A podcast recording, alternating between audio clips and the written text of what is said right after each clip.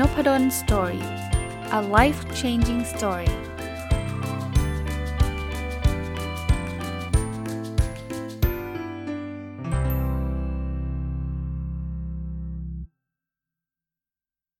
วัสดีครับ ยินดีต้อนรับเข้าสู่ Nopadol's Story พอดแคสต์นะครับ วันนี้วันเสาร์เนาะถ้าฟังตรงวันก็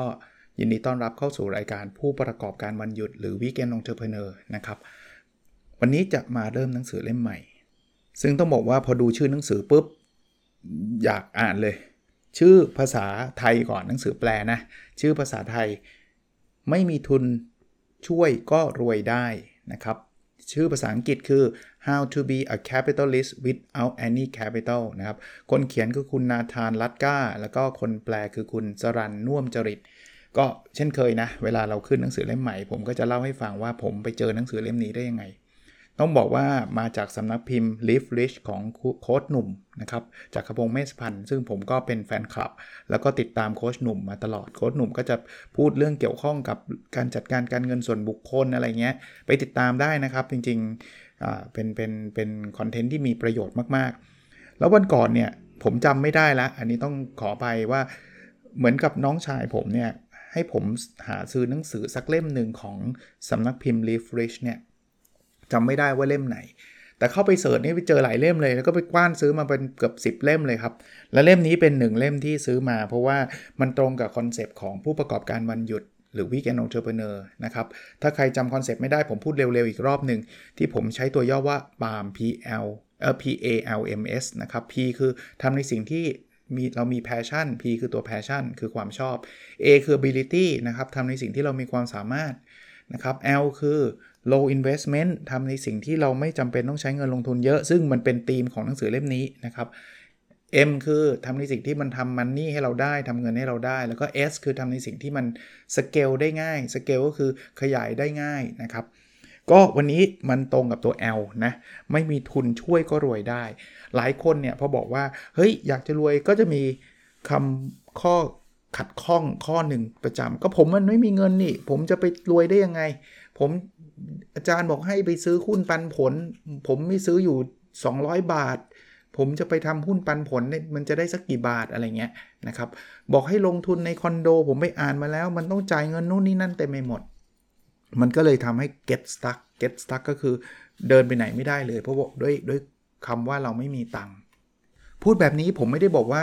การมีหรือไม่มีเงินไม่ส่งผลนะมันส่งผลครับ คนมีเงินเยอะเนี่ยโอกาสที่มันจะเอาไปลงทุนโอกาสที่จะจะทำอะไรหลาย ๆ อย่างเนี่ยมันก็เยอะกว่าคนมีเงินน้อยอยู่แล้ว เรามีเงินศูนย์บาท กับอีกคนนึงมีเงินร้อยล้านเนี่ยคนมีเงินร้อยล้านเนี่ยมันต่อกลายเป็น 200 ล้าน 300 ล้านง่ายกว่าคนที่มีเงินศูนย์บาท จะกลายเป็นร้อยล้านในนี้ชัวนะแต่เราแก้อะไรไม่ได้นี่ครับมันอดีตมาแล้วเราอาจจะเกิดมาจนหรือหรือแล้วแต่แหละแต่ตอนนี้เรามีเงินน้อยมากอะ่ะ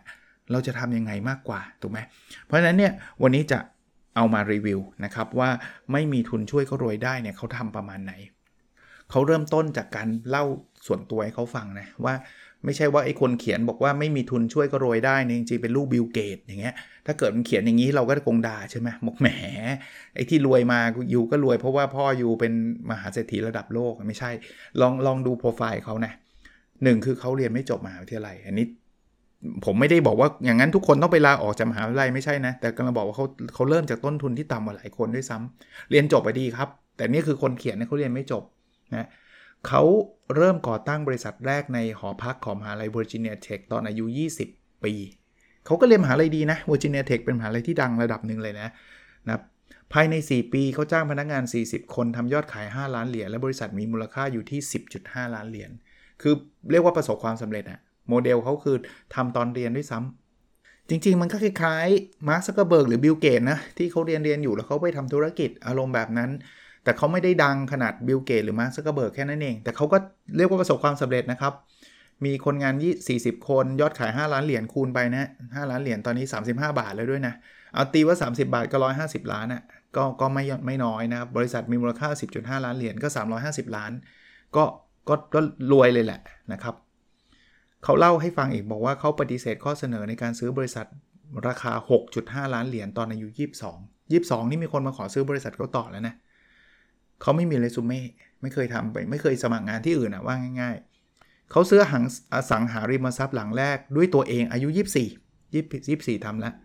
ซื้อบริษัทแห่งแรกตอนอายุ 26 นะครับ ปัจจุบันอายุยังไม่ถึง 30 นะครับ คนเขียน 29 มีบริษัทของตัวเองดำเนินธุรกิจซื้อและขายบริษัทต่างๆ เขาใช้ฟอร์แมตในการทำนี่แหละ รูปแบบข้อมูลเป็นแรงผลักดันในการตัดสินใจอะดูน่าสนใจขึ้นนะ ว่าเอ้ยไอ้นี่มันเป็นเด็กนักศึกษายังทำได้เลยนี่ว่า ผมก็ไม่ได้บอกว่าเราจะทำได้แบบเขาร้อยเปอร์เซ็นต์หรอกอ่านหนังสือเล่มนี้แต่ว่ามันได้ไอเดียสำหรับคนที่เป็นผู้ประกอบการวันหยุดเขามีกฎ 4 ข้อนะในหนังสือเล่มนี้เขามีกฎอยู่ 4 ข้อที่น่าสนใจ อันนี้ผมผมออกตัวก่อนว่า ไม่ได้มีอะไรถูกอะไรผิด บางคนบอกอุ้ยไม่ได้ทำแบบนี้แปลว่าเราจะไม่รวยหรือเปล่าไม่ใช่ เพียงแต่ว่าเขาเอาสิ่งที่เขาทำแล้วสำเร็จมาเล่าให้ฟัง อย่างที่ผมบอกอยู่ทุกเกือบทุกตอนเลยนะครับ ว่าเวลาเราอ่านหนังสือประเภทนี้เราต้องศึกษานะครับ ไม่ได้แปลว่าเราทำตามแบบเขาแล้วมันจะสำเร็จแบบเขาเพราะว่าบริบทคำว่าบริบทคือ context สิ่งแวดล้อมที่เขาเจอ มันอาจจะไม่เหมือนเรา ยกตัวอย่างเช่นประเทศเขาอยู่ที่ประเทศอเมริกาเราอยู่ที่ประเทศไทย แต่ผมก็ไม่อยากเอาข้อนี้เป็นข้ออ้างว่าอ๋อถ้างั้นมันรวยได้ผมอยู่อเมริกานี่งั้นเราไม่ทำเลย ก็อย่าไปอย่าไปปิดกั้นความคิดเห็นแบบนั้น ฟังคิดแล้วลองเอามาปรับใช้ มากฎข้อที่1เขาบอกว่าอย่าโฟกัสเพียงสิ่งใดสิ่งหนึ่ง อันเนี้ยเราเคยได้ยินอยู่ตลอดใช่ไหมว่าเฮ้ยคุณทำอะไรคุณต้องทำเรื่องเดียว ถ้าทำให้ได้ให้ได้ดีที่สุด เขาบอกแม้กระทั่งเราเรียนมหาวิทยาลัยเนี่ยเราก็ต้องเรียนวิชาเดียว วิชาเอกวิชาเดียวนะครับ แต่สำหรับผู้เขียนเนี่ยเขาบอกว่าโฟกัสสิ่งเดียวมัน high risk high return คือถ้ามันพังมันจะพังเลย แน่นอนถ้ารวยมันก็จะรวยเลยนะครับเขาก็เลยบอกว่า อย่าไปทำในลักษณะแบบนี้ เขายกตัวอย่างเหมือนกับสร้างสะพานน่ะมันจะต้องมี safety factor เช่นสะพานแขวนเนี่ย ไม่ใช่ว่าสายเคเบิลอันนึงขาดแล้วสะพานต้องถล่มเลย เขาจะมีสายเคเบิลสำรองอีก 7 สายอย่างเงี้ย เพราะฉะนั้นถ้าเราอยากสร้างความมั่งคั่งเนี่ยแล้วเราเลือกรายได้ของเราเพียงทางเดียวเท่านั้นเนี่ยมันมีโอกาสพังได้เลย ถ้าเกิดเศรษฐกิจมันไม่ดีรัฐบาลออกกฎหมายบางบางอย่างมา เพราะฉะนั้นเนี่ยเขาก็บอกว่าอย่าไปโฟกัสสิ่งเดียว แต่เขาก็ไม่ได้พูดว่า เฮ้ยคุณจะต้องทำทั้งหมด 500 สิ่งไม่ใช่นะครับสำหรับเขาเนี่ยเขาจะบอกว่า เขาจะมีโปรเจกต์ใหม่ประมาณ3โปรเจกต์นะครับ โดยที่ไม่ใช่มันจะไม่กินเวลาเขาด้วยนะครับ เพราะว่าคนบางคนก็บอกว่าโอ้มันไม่มีเวลาทำเขาเขาก็มีวิธีนะครับ นี่คือกฎข้อที่1นนะอย่าโฟกัสเพียงสิ่งใดสิ่งหนึ่งกฎข้อที่ 2 คือเรียนแบบคู่แข่งของคุณ บางคนนี่ต้องแบบมานั่งคิดสิ่งที่ใหม่ที่สุดในโลก จะต้องนั่งคิดสิ่งที่คนอื่นไม่เคยทำเขาบอกว่าไม่จำเป็นครับ คุณไม่ต้องมีไอเดียของคุณเองก็ได้นะครับ คุณอาจจะไปศึกษาคนที่เขาทำแล้ว work เหตุผลเพราะว่าถ้าเราจะต้องเริ่มวิธีใหม่ล่าสุดเลยเนี่ยเขาบอกเราต้องจ่ายค่าความผิดพลาดทั้งหมดด้วยตัวเราเองเขาจะทำไปเพื่ออะไรครับ เพราะนั้นวิธีที่เราทำทำให้เรารวยเนี่ยคือการเลียนแบบคนอื่น เลียนแบบไม่ใช่ไปก๊อปปี้ไอ้พวกของที่มีลิขสิทธิ์เอามาใช้นะไม่ใช่เลียนแบบแบบนั้นนะครับ เลียนแบบดูวิธีการทำธุรกิจ ดูอะไรหลาย ๆ อย่างที่ คนนั้นทำวิธีนี้แล้ว work สมมุติว่าเขาเขาอยู่ดีๆ คุณไปเห็นคนทำคอร์สออนไลน์แล้ว work คุณอาจจะมีเก็ตปิ๊งไอเดียทำคอร์สออนไลน์บ้างก็ได้ ไม่ใช่ว่าไปเนื้อหาไปก๊อปคอร์สออนไลน์เข้ามาขายนะไม่ใช่แบบนั้นนะครับ ต้องต้องเข้าใจตรงกันก่อนนะ เพราะฉะนั้นเลียนแบบได้แล้วมันไม่ต้องไปลองผิดลองถูกเอง กฎข้อที่ 3 เนี่ยเขาบอกเลิกตั้งเป้าหมายครับ เอออันนี้แปลกไหมนะครับ คือ คือเขาบอกว่าสมมติเราตั้งเป้าหมายว่าเนี่ยฉันจะต้องมีเงิน 5 0 0แสนเขาบอกว่าพอเราทำได้แล้วเราก็ไม่รู้จะทำอะไรต่อ มันก็จะจะจะน่าเบื่อไม่มีอะไรทำแล้วนะครับเขาบอกว่าเราจะต้องคือจริง ๆคำว่าตั้งไม่ใช่ตั้งเป้าหมายเนี่ยไม่ใช่ว่าไม่มีเป้าหมายเลยนะ แต่ว่าเราต้องลุกขึ้นมาทุกวันนะ่ะโดยเรารู้ว่าเราอยากที่จะจะจะทำอะไรอะนะครับเขาเขาเปรียบเสมือนบอกว่าให้เราไปสร้าง ไก่ที่ไข่ออกมาเป็นอาหารสิหานทองคำหานทองคำคือคือเครื่องจักรผลิตเงินครับ ที่เราตื่นขึ้นมาแล้วไอ้หานทองคำเนี่ยก็จะผลิตทองคำให้เราทุกวันทุกวันทุกวันทุกวัน แบบนั้นจะดีกว่าทำเป็นแบบช็อตเล็กๆช็อตเดียวเป็นโปรเจกต์เดียวทำได้5้าแสนแล้วหยุดอะไรเงี้ยเขาบอกต้องผลิตให้ได้แบบนี้ทุกวันนะครับ แล้วกฎข้อที่4นะขายพลั่วให้กับคนงานเหมืองทอง กฎข้อนี้น่าสนใจนะครับ คือ เขาพูดถึงช่วงยุคตื่นทอง อันนี้เป็นเป็นการเปรียบเทียบนะครับ ยุคตื่นทองเนี่ยคนก็จะแห่ไปที่แคลิฟอร์เนีย เพราะว่าเชื่อว่ามันมีทองอยู่ที่แคลิฟอร์เนียสูงเยอะมากนะครับ เพราะฉะนั้นเนี่ยคนก็จะไปขุดทองกันใหญ่เลย ก็จะมีคนโชคดีแค่หยิบมือเดียวเท่านั้นนะครับที่เจอทองแล้วก็ร่ำรวยขึ้นมาจริง ๆ ส่วนที่เหลือเนี่ยคือขุดฟรีเขาบอกว่าแต่มันมีคนรวยประเภทหนึ่งที่มันไม่ได้ไปขุดทอง แต่มันขายพลั่วให้คนคนขุด ขุดกำลังฮิตกันใช่ไหม อยากรวยกันใช่ไหมขายขายพลั่วทุกคนซื้อพลั่วเขาครับเขาเลยกลายกลายเป็นคนร่ำรวยเลยนะเพราะฉะนั้นเนี่ย concept แบบนี้เนี่ยคือคุณลองดูว่าใครที่เขา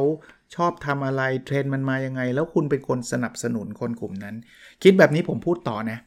ที่ PayPal รู้จัก PayPal ใช่ไหมครับ ระบบการจ่ายเงินเนี่ยมันเกิดมาได้เนี่ยมันใช้โมเดลเนี้ย คือ PayPal เนี่ยมันทำให้คนเนี่ยซื้อกับคนขายเนี่ยมั่นใจได้ว่าไม่ถูกโกง เพราะมันเหมือนคล้ายๆ เป็นธนาคารตัวกลาง แต่ถามว่าคนจะไปรู้จัก PayPal ได้ยังไง วิธีการคือเขารู้ว่าคนมันไปตอนนั้นเว็บไซต์ที่ฮิตมากๆ เว็บไซต์หนึ่งของโลกก็คือ eBay ที่มันมีการ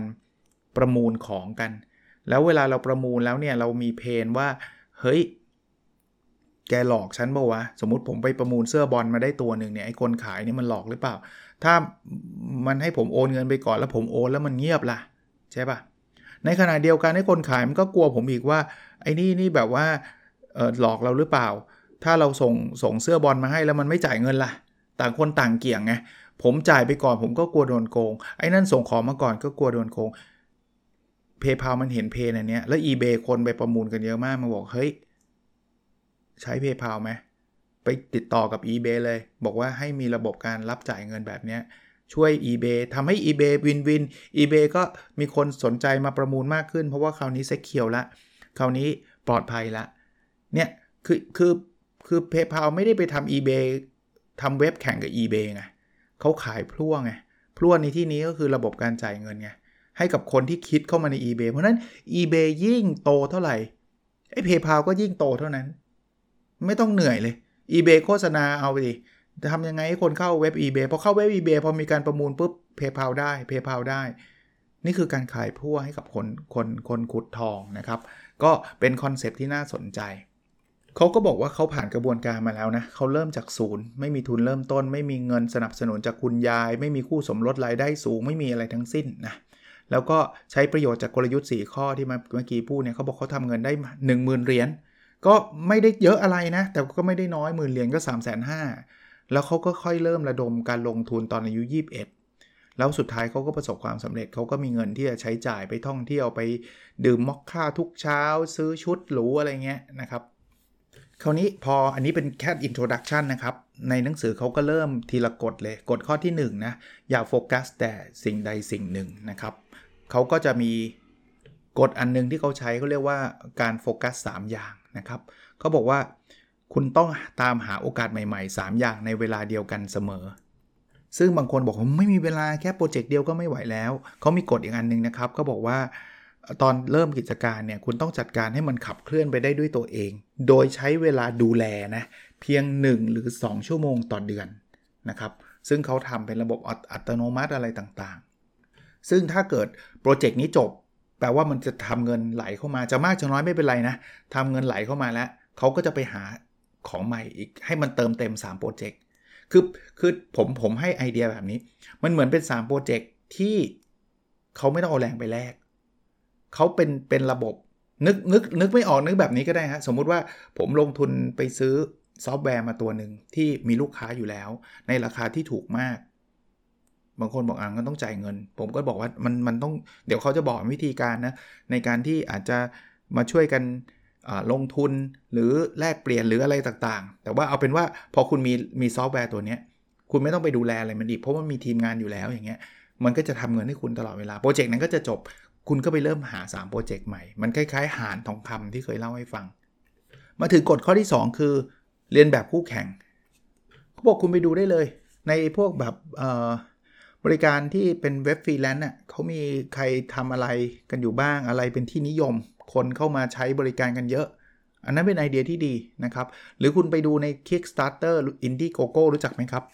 Kickstarter Indiegogo เนี่ยจะเป็นคล้ายๆ เว็บไซต์ที่มันรวมสิ่งใหม่ ๆ อะไรเงี้ย คุณไปดูได้นะ ยกเว้นว่าอย่าไป Copy ถ้าเกิดเขามีลิขสิทธิ์หรือเขามีสิทธิบัตร คุณไปไปลอกมา100%ไม่ได้ แต่คุณให้คุณเห็นไอเดียได้ว่า เฮ้ย เรื่องนี้กำลังดี เรื่องนี้เขากำลังฮิตนะครับ แล้วคุณก็เอามาเป็นไอเดียที่คุณจะมาทำกฎข้อที่ 3 ก็บอกว่าเลิกตั้งเป้าหมายเนี่ยเขาบอกแบบนี้ครับเขาบอกว่ามันไม่ใช่ว่าไม่ต้องมีเลยอะไรเงี้ยนะครับพอยของเขาคือ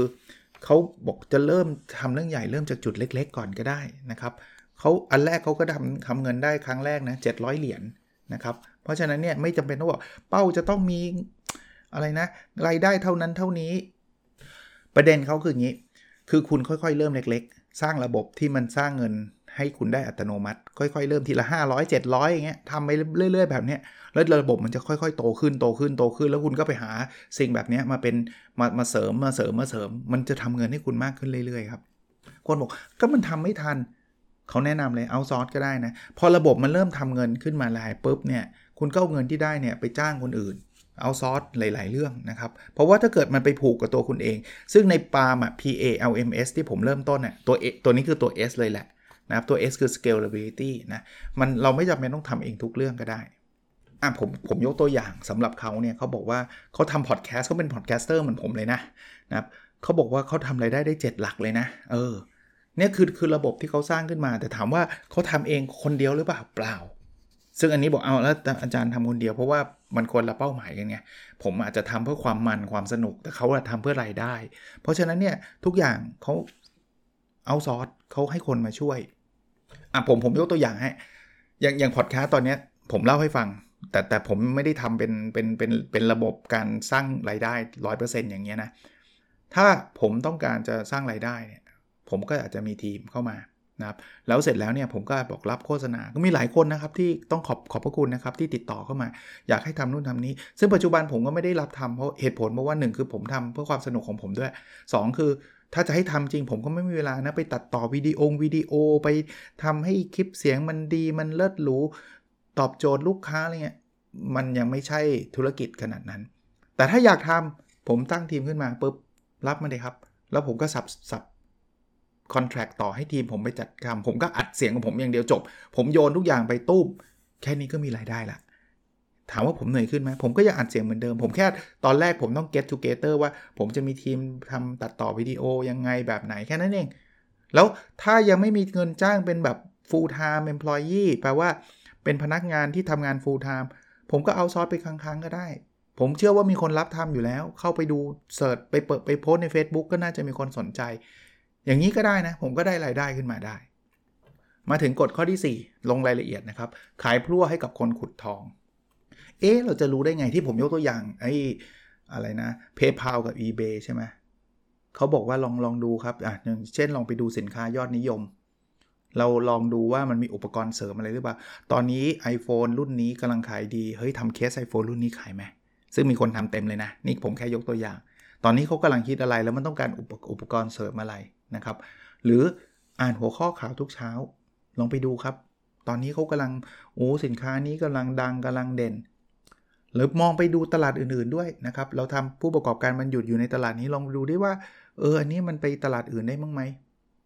หรือเข้าไปเรียนไอ้พวกแพลตฟอร์มออนไลน์ก็ได้หลักสูตรที่กำลังมาแรงอะ่ะตอนนี้คริปโตมาแรงเราทำอะไรที่ได้เกี่ยวข้องกับคริปโตหรือเปล่า โดยที่เราไม่ได้ไปเทรดเองอย่างเงี้ยนะครับ หรือไปดูพวกอินฟลูเอนเซอร์ครับ เขาทำอะไรกันอยู่ ตอนนี้เขากำลังไปทำเรื่องอะไรนะครับหรืออีกอันนึงที่เมื่อกี้พูดไปแล้วไปดูแคมเปญใน Kickstarter หรือ Indiegogo ที่เขาเอาไอเดียใหม่ๆ มาระดมทุนเนี่ย Kickstarter เนี่ยใครเคยเข้าไปไหมครับ เขาจะแบบ เอ้ยมีไอเดียเนี้ย ใครสนใจเราจะระดมทุน 1 ล้านเหรียญ ถ้าครบ 1 ล้าน คนก็จ่ายบัตรเครดิตไปก่อนนะ ถ้ามันครบปุ๊บ ใครลง 50 เหรียญจะได้รับ คือเหมือนขายสินค้าล่วงหน้าคล้ายๆแบบนั้นนะจะได้รับของอันนี้ร้อยเหรียญจะได้รับอันนี้ แต่ถ้าเกิดไม่ถึง 1 ล้านเขาก็คืนเงินให้ให้กับคนระดมทุนนะครับ ไม่จำเป็นต้องไปเรื่องใหม่ด้วยนะ เรื่องที่เคยทำเงินในอดีตเนี่ยคุณลองไปนั่งดูก็ได้นะว่าอะไรที่มันเคยประสบความสำเร็จมากๆในอดีต แล้วมันอาจจะดรอปลงไปแล้วเนี่ยเอามาใช้กับปัจจุบันได้มั้งไหม ซึ่งอันนี้ก็ก็อาจจะเป็นไอเดียเด็ด ๆ หลาย ๆ อย่างนะ นะผมยังเคยคิดเลยนะ ตอนเด็กๆนะ อันนี้อันนี้เล่าให้ฟัง ผมฮิตพวกเล่นสติกเกอร์ มีใครชอบเล่นไหมถ้าอายุใกล้ๆเคียงกับผมก็อาจจะชอบนะเดี๋ยวนี้คนไม่ค่อยมองสติกเกอร์สักเท่าไหร่เออเราอาจจะทำสติกเกอร์อะไรเจ๋งๆก็ได้นะเพื่อเป็นไอเดียนะครับอะวันนี้คงประมาณนี้ก่อนนะยังไม่จบ ชื่อหนังสือถ้าใครอดไม่ได้แล้วไม่ไม่รอหรอกอาทิตย์ละครั้งอาจารย์ ผมจะไปซื้อแล้วไม่มีทุนช่วยก็รวยได้ แปลมาจากหนังสือที่ชื่อว่า How to be a capitalist without any capital นะครับ คนเขียนคือคุณนาธานลัดก้าแล้วก็คนแปลคือคุณสรันน่วมจริต หนังสือนี้ผมซื้อจากสำนักพิมพ์ Live Rich นะครับ โอเคครับ แล้วเราพบกันในส่วนถัดไปนะครับ สวัสดีครับ